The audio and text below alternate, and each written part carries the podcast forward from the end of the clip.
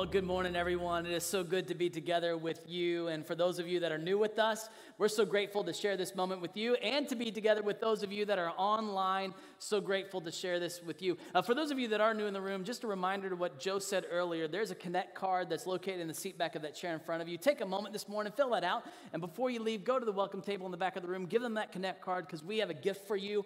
And yes, I tell our guests this almost every week it is a bribe because we want you to come back. We want to be together with you again next week. And we hope that we get to have next week together with you again. So, hey, Westside, let's give all of those online and those that are new with us in a room, uh, let them know how glad we are that they are with us and we're with them today. Yeah. Yeah, so good.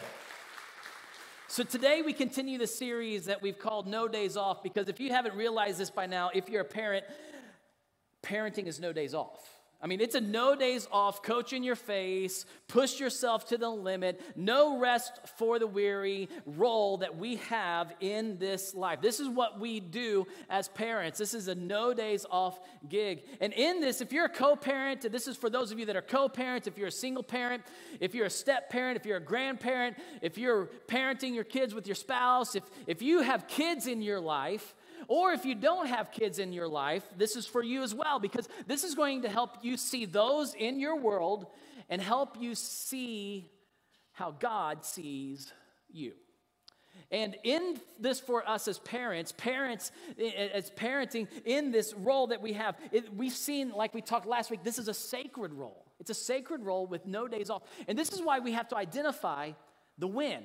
How are we going to parent for the win. And so here's a series big idea that we believe, and, and I want you to see as the win for our parenting, that our role that we have in parenting. And here's a series big idea that we are to love and lead in our homes the same way our Heavenly Father loves and leads us. That we're to love and lead in our homes the way your Heavenly Father, through Christ, has loved and led you. This is the win that you, that you in your home, that those in your household, that they experience your leadership and they experience your love through the same lens that you have experienced God's love through Christ for you. Now, last week, we looked at a section of from the ancient letter that Paul wrote to this church in Ephesus that we've got in our New Testament called Ephesians. And here, Paul addresses our relationships. He addresses relationships specifically. He gets to families, and then he even talks about those other close relationships that we have in our households as he goes on in, in, throughout the chapter and into verse 6. And, and as I've been reflecting on this passage of scripture that we looked at last week, and we're going to look at again here today, um, just for a moment, you know, I, I I put things to rhythm in my head. It's just how I meditate, and I know it's cheesy, and it, you get to hear these cheesy things. And, and as I was thinking about this this week, it was just I was going, follow and walk, follow and walk, follow and walk in the way of love. Because that's what Paul's saying here. He says, follow Christ, follow God's example. He says, follow God's example as dearly loved children. So follow and walk, follow and walk. And what, how does that look? and walk in the way of love. Follow God's example. Follow Him and walk. Follow Him and walk. Follow and walk in the way of love. And this is not just as your mom loved you. This is not as your dad loved you. This is not the, the, the, same love that your spouse loved you. This isn't the love that you want other people to love you back in return. It's not the golden rule. This is a bigger rule. This is more important than that. This is, it. Paul says, just as Christ loved us and gave himself up for us as a fragrant offering and sacrifice to God. Follow God's example. Follow and walk. Follow God's example as children, because that's what children do, by, by, the way. Children follow the example of their parents. And we, Paul says, are to follow the example of our heavenly parent, our Father in heaven. Now, here's the, the reality is we may like this or not like this, but kids are going to follow your example that you set. And I know we teach our kids, hey, do as I say, not as I do, but that's not how they do, is it? I mean, kids, it, it, they, they, they respond, and, and, and we learn this as parents that we can teach what we know, but our kids are going to become who we are. And Progressive has showed us that. That was supposed to be funny. The progressive commercials, sorry, that I didn't say that in the first service. I was a little scared too. Now I know why I didn't. You know, we can teach what we know, but we really reproduce whom we are. And we set the example, really, whether you like it or not, you set the example that your kids follow. And we should examine the example that we are setting. And this is why Paul says when you follow God's example, when you follow his example and you walk in the way of love, when you follow his example, you'll be the example that you want your kids to follow. Follow and walk in the way of love, just as Christ loved us. So I want to ask you a question today, a question that I hope that you create as a filter for how you lead and how you love in your home. See, what would it look like? What would it look like for you and your household? And for those of you who are single, for those of you, I want you to think that, that you don't have kids in your room, in your house, or yet, and, or at, at all, and it's not, it's not this part of your season in life. This is what I want you to ask. What would it look like for me in, in my circle of influence? Because you have a circle of influence. What would it look like for you to love and to lead in your home the way Christ loves and leads you? What would it look like for us to do that? See, this means something though. This means we need to know how God loves us. And we need to know how God leads us. See, without knowing how God loves you, if you don't know how God loves you, you how are you going to follow God's example in being the example of love to your kids? When you love your kids. And if you don't know how God leads you, if you don't know how God has led you, how are you going to follow his example in leading your children? See, the reality is many people don't know how God loves them, or they don't have any, they have wrong beliefs, if you will. They have wrong beliefs about God's love for them, which creates a problem here. It, it creates a problem for them in this. See, many people believe lies. Many people believe lies and are insecure in their relationship with God because they have a wrong belief about who God is. They believe a lie, and because they believe a lie, then what happens is it creates this insecurity in how they view God. It creates this insecurity in their relationship with God. They think that, and it's based on their belief of who God is, that God only loves them when they have it all together. That God only loves me when, when I, I, have got it all together. And maybe this is what affected you a little bit this morning as you were getting ready for church. Maybe you thought, man, I, I don't know, man, I just made some dumb decisions this week. You know, it's just been a bad week. I don't know if, if I can show up yet. You know, I, maybe this, this will keep people, and maybe you're watching online because of this, or maybe you had a friend that you invited and you knew they needed to be here today, but they kept themselves from coming here today because you know what? I don't have it all together, and because I can't, I don't have it all together, we can't be together. See, sometimes we have this view, and maybe you've had that view of God. Maybe you were driving in this morning and thought, you know what, just because of the argument I had with my spouse, we need to turn around and go back home. Because we think that, that God's love for us, and we're insecure in God's love for us. See, we think that our be- since our behavior is bad, then God is mad. We don't, we're not on good terms with God. Therefore, God's not pleased or proud of me because what I did this past week. So many people think that God is proud of them or loves them only when their behavior and their performance is godly. But love, see, love is not based on performance, is it? I mean, that's, that's not love. Love is not based on performance. And I'm so glad that God's love for me and God's love for you is not be- based on what I do or what I've done. I'm so glad that God's love for me is not based on what I do or what I don't do. See, love is not based on what someone does. Love, God's love for us is not based on my belief and my, my just my right beliefs or my wrong beliefs. See, God's love is greater, is always greater than my faith in Him. God's love is always greater too than your behavior. And God's love is always greater because God's love and love, period, is not based on performance, love is based on personhood. See, love is based on who someone is. That's what love is. Love is based on who, not what. God's love is based on who you are. It's who we are that God bases his love. See, God so loved the world because the people of the world are made in his image. And this is the faithful, unchanging nature of God's love that He displayed throughout history, specifically to and through a nation called Israel. Since the fall of humanity, when Adam and Eve rebelled against God, God has been pursuing humanity. Even though humanity keeps on rebelling against God, God is this, this continual pursuit of humanity to show humanity his faithful, unchanging character, which is primarily who he is. And John would tell us in his letters and his epistle that God is love. And he wants us to know this. So, God, what he did is he made a covenant with this nation called Israel. And God would make this covenant with them, and he would tell them the terms of the covenant with this nation of Israel. And the terms of this covenant would you follow me as king, and when you follow me as king, I will protect you and I will provide for you. But when you reject me as king, when you rebel, I cannot provide for you and I cannot protect you. Just like parents and kids, you know, like when your kids, are outside your home, you, can prov- you cannot provide for them and you cannot protect them when they're outside of your home. And God had this relationship with the nation of Israel that when, when you follow me, when you're with me, when you're together with me, then I can provide for you and I can protect you. But Israel had this relationship with God, which is much like our relationship with our kids. I mean, if you ever had a kid that did something right one day and then totally next day they were like, Did you forget what you did yesterday? Because you're totally not in the same person that you were yesterday. Well, the nation of Israel was like this. They would follow God, and then they would reject God. They would follow God, they would reject God. They would get in this cycle. God would draw them back to Himself, and they would repent. They would come back to God, because that's what repentance means coming back to God.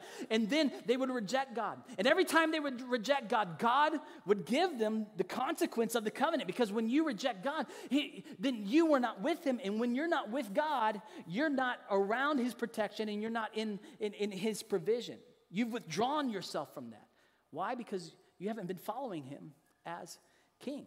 And in this, they would go through this cycle, hundreds of years of this, hundreds of years of this. Wash, rinse, repeat, wash, rinse, repeat. This would go on, and, the, and, and now the nation of Israel has rebelled again. And there was a prophet named Jeremiah who was so broken in this. He was broken on God's behalf because he saw the nation of Israel through God's eyes and his love for them. He saw God as a loving father giving an everlasting, never ending love to the people of Israel. And this created a burden in him that he, he was so burdened for this rebellious nation of Israel that he was known as the weeping prophet. And so, this broken, weeping prophet for Israel, he he, he wanted what was best for Israel. And so God speaks through Jeremiah. He speaks through Jeremiah to remind them of the covenant that God made with them.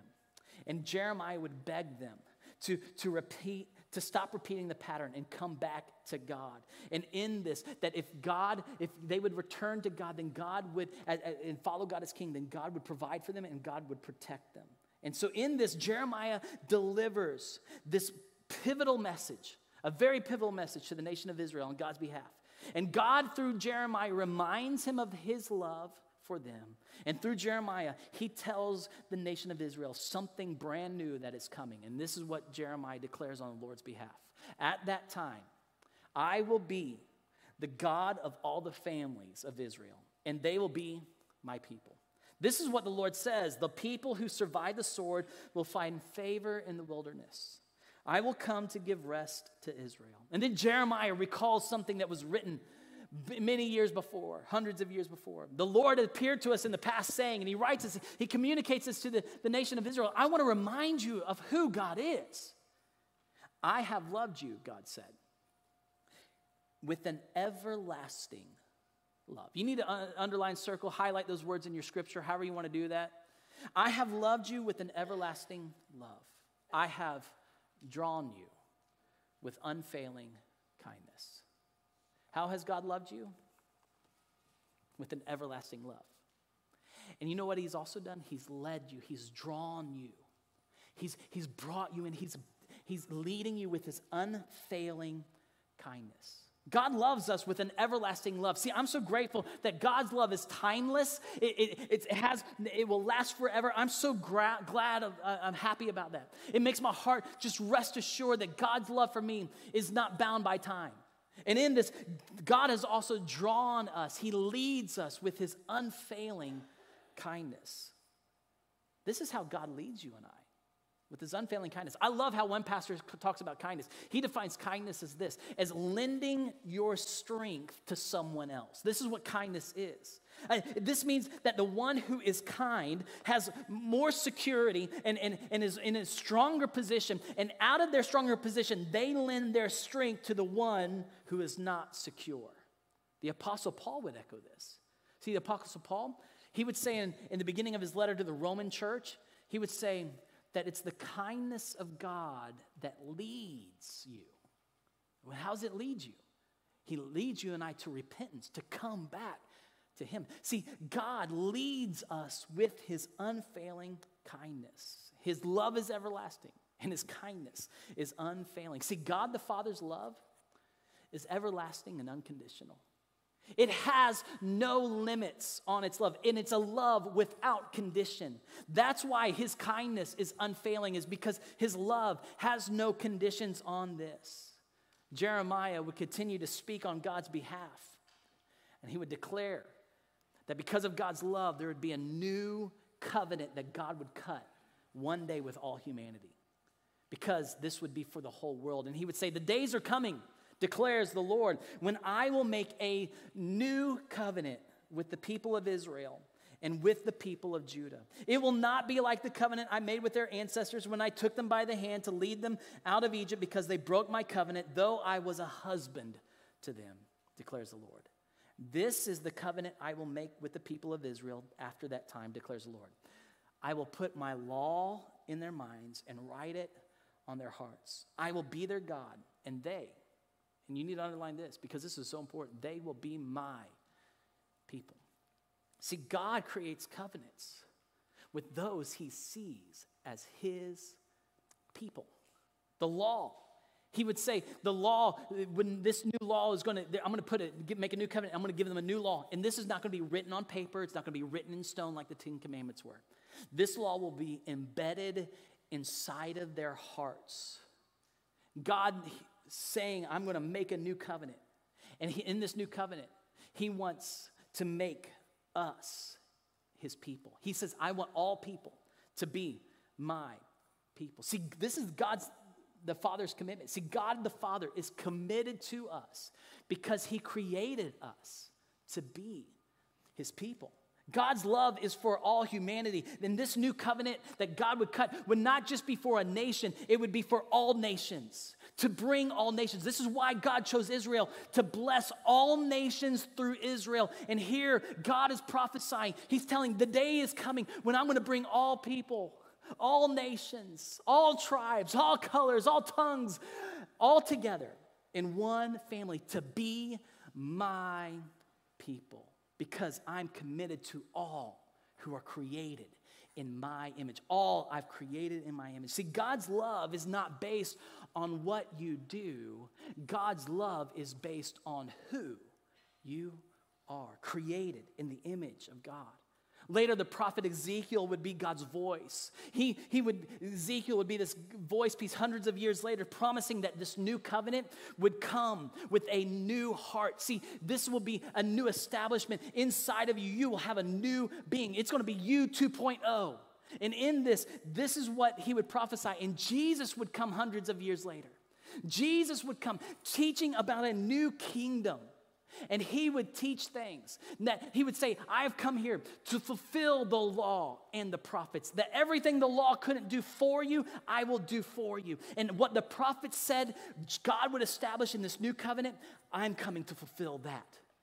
And Jesus would. He would tell a man like Nicodemus, he would say that those of you want to be with me, you're going to be born again. There's going to be a new you. And this is a reflection of the new heart that God wants to give. And then, the night before Jesus would go to the cross, Jesus would communicate God's new covenant before the 12 disciples, who he would later put in charge of declaring the good news of this covenant, this new covenant, to all nations. And he would say this This is the blood of the covenant.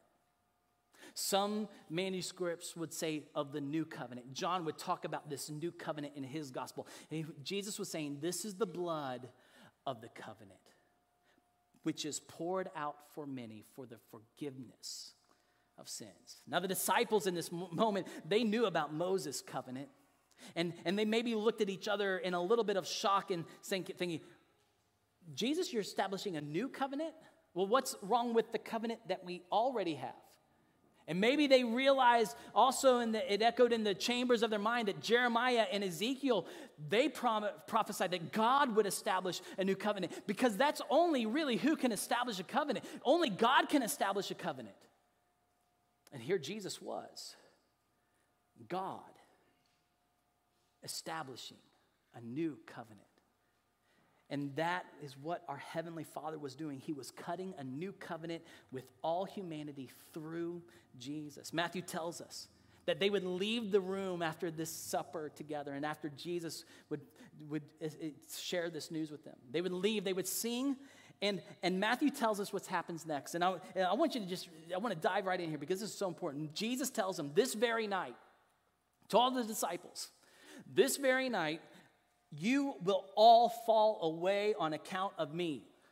For it is written, I will strike the shepherd, and the sheep of the flock will be scattered. But after I've risen, I will go ahead of you into Galilee. Now, these disciples thought that Jesus was about ready to bring his kingdom into this world. He didn't, they didn't realize how he was going to do this through his death. And so maybe they were a little confused about this, and, and, and, and they were like, What now? You're going to die? And now, before we go on, have you ever had a child make a promise that they'll never do it again? So it's not me, just alone in that. Okay, good. So if you ever had a kid say, "Hey, man, eh, you know, God, hey, Dad, Mom, can I have the car again? I promise I won't do what I did earlier." Or you know what? I'm not going to do what they do. You know, I'm, I'm different than them. Just let me go with them. I'm not going to do exactly what they do. Well, Jesus had that moment with his disciples right here. Look what happens next. Peter replies, Even if all fall away on account of you, I never, never will. And Jesus looks at Peter, Truly, I tell you, this very night before the rooster crows, you will disown me three times. Peter, you're going to reject me. Three times you're going to reject me tonight. And we read on, Peter does reject this. But before that, you know, Peter rejects this idea. You got to understand what happens next in the text. See, G, Peter declares that he's not going to disown Jesus. He will even go to the death with Jesus. He goes, I won't disown you even if it means that I go to the cross and I go to the death with you. But Peter does deny Jesus. Three times we know in the story of this. He denies Jesus, and then they would beat Jesus put a cross on Jesus' back, brutally lead him to a place called Goth- to Golgotha, where the author of life would give up his life so he could come back to life and give life to all humanity. And this is what Jesus did. Three days later, he rose again from the dead. Three days later, he comes, and then there's this fun turn of events in the story. And Jesus is on the shore cooking breakfast. He's already revealed himself to the disciples, and the disciples are like, uh, We don't know what to do, even though Jesus clearly told them what to do. And they don't know what to do, so they go back to their day job fishing. And they're out fishing. Jesus is on the shore, and they don't know it's him until they listen to Jesus, they obey Jesus, they cast their nets on the other side, and they get the most incredible amount of fish that they ever had. And then it's like, oh, that was Jesus. Well, Peter jumps out of the boat, swimming to them, and then they're on the shore. They're on the shore, and Jesus is having this breakfast with them. And, and no one dared to ask in this moment who Jesus was. No one dared, they clearly knew who Jesus was. And you know what else no one dared to ask? If Jesus loved them, because Jesus clearly demonstrated his love for them in such an amazing way. And then in this very intimate moment that John leads us into, John, John tells us the story about how Peter is there with Jesus, and Jesus looks at Peter and says, Hey, Peter, do you love them more than you love? Do you love me more than you love them? And Peter looks like, Lord, you know I love you. Now, three days ago, you know, I know I messed that up. But you know I love you. And then Jesus looks at Peter and says, Would you feed my lambs? And then Jesus looks at Peter again. You know, maybe the conversation went, Hey, do you love me? And he goes, Yes, Lord, I know I love you. And then Jesus looks at him, Take care of my sheep. And then a third time, Jesus asks Peter, Do you love me? Now, the third time, some people believe it could be to restore Peter because three times he denies him. It could be that. And in this, this third time, Jesus didn't, he asked Peter again, Do you love me? And no, just notice something. It, Jesus wasn't asking Peter, Do you know I love you? Jesus was asking Peter, Do you love me? Because it was clear without any doubt that Jesus loved Peter. Because if Jesus didn't love Peter, Peter would not be there and Jesus would not be there with Peter. But Peter, do you love me? Do you love me? And John tells us what happens next. Peter was hurt because Jesus asked him the third time. Maybe it was this third one that brought the depth and the conviction in Peter.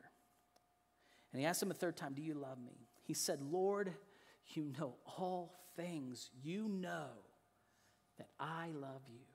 And Jesus said, Feed my sheep. Truly, very truly, I tell you, when you were younger, you dressed yourself and went where you wanted. But when you are old, you will stretch out your hands, and someone else will dress you and lead you where you do not want to go. Jesus said this, John writes us to let us in. Jesus said this to indicate the kind of death by which Peter would glorify God. Now, just pause right here before we go on. Because you remember earlier, Peter said, I won't deny you, even if it means going to the death with you. See, I don't know if I, I, I won't deny you, even if, but he did deny, and Jesus restores Peter. And it wasn't based on Peter's love, it was based on Jesus' love for Peter.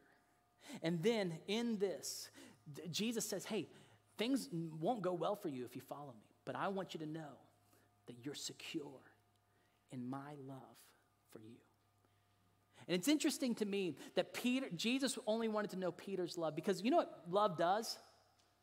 Love obeys. Peter wanted, Jesus wanted to know, Peter, do you love me enough to obey me? Do you love me enough to obey me? Are you so secure in my love for you? Because this is what you're going to need. It's going to mean that you're going to give up your life. Will you feed my sheep? And knowing that it leads to this. And then I love this moment. So, in this moment, in our language, we, we've said this, and it's almost like Jesus whispers. No, he does not whisper to Peter now. He says to him, Follow me. If you look in the text, there's an exclamation mark because of the emphatic language that is implied here in the Greek. This is a let's go type of moment. This is this rally cry. Now that you know that you're secure in my love for you, Peter, you can be secure in that and you can love me even to the death and you can follow. Follow. You can follow me because I've shown you the most incredible and most incredible sign of my love for you. See, what changed in Peter to where this scared coward would now boldly follow Jesus and obey Jesus to the death? Peter knew he was secure in Jesus' love for him. See, there's something powerful in knowing that you are secure in God's love for you, isn't there? Isn't there something powerful in knowing that you're secure in someone's love for you? See, we are secure in God's love for us because of who we are, not because of what we do. And this is a powerful truth that we need to let sink in, regardless if we have kids or not. We need to let this sink in. We need to take this to heart that God's love for us is, is limitless and His kindness is unfailing. And when we realize that God loves us and we are secure in His love, then you know what happens in our hearts? We're free to obey. When you're secure in God's love for you, you are now set free to obey Him. See, we are free to obey God because we are secure in His unconditional and everlasting love for us. And your kids,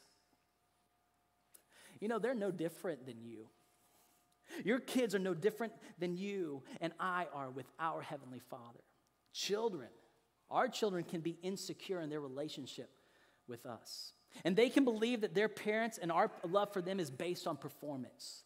They can have this wrong belief, and we create that wrong belief.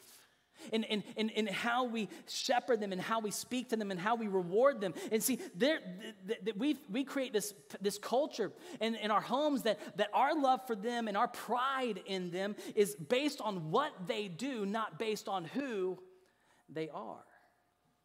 And performance based love creates insecurity, doesn't it? Performance based love makes it so insecure for your children. Children can view their parents that they're only proud of them when they perform well, when they do the right thing, that when you bring home the better grade, man, I am so proud of you. And we put our words to this. And kids sometimes only hear that they're loved when they do the remarkable. Man, I love you. I'm so excited, proud of you. See, performance based love is not true love, is it? Performance based love is not true love, and this is not who God is. This is not the example we are to follow. However, many of us create that culture in our home. See, God is proud of us unconditionally, and he's, He loves us because He sees His image in us. Not because of what we do, but because of who we are. And here's a teaching big idea that I want you to know today.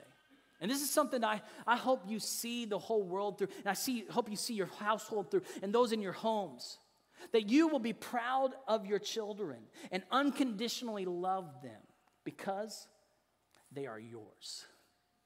That this will be the culture that I am proud of you and I will unconditionally love you because you are mine. This is why Cassie and I at least once a day. I mean, there are days, I mean, several times a week, definitely several times a week, hopefully once a day, that we'll look at each and every one of our kids. And in one way, and you've heard me say this before hey, Judah, do you know I love you? Do you know why I love you? Is it because you played a great game? Because you played a great game tonight? No, it's not because of that. Genesis, do you know why I love you? You're so talented and you're so smart, but you know I'm proud of you, but it's not because of that. Jet, you know you're a handsome man, guy and, and you, you, you, you love people and people love you, but you know that's not why I love you. You know why I love you and why I'm proud of you? You yeah, Dad, I know why. That's how they say it now. Because you love me. I mean, because I'm your kid, I'm your son, I'm your daughter. And I'll look at them and I'll go, I don't want you to ever forget that. Because my love for you is not based on what you do. My pride in you is not based on what you do, how you behave, or how you perform. My love for you is because you are my son, you are my daughter.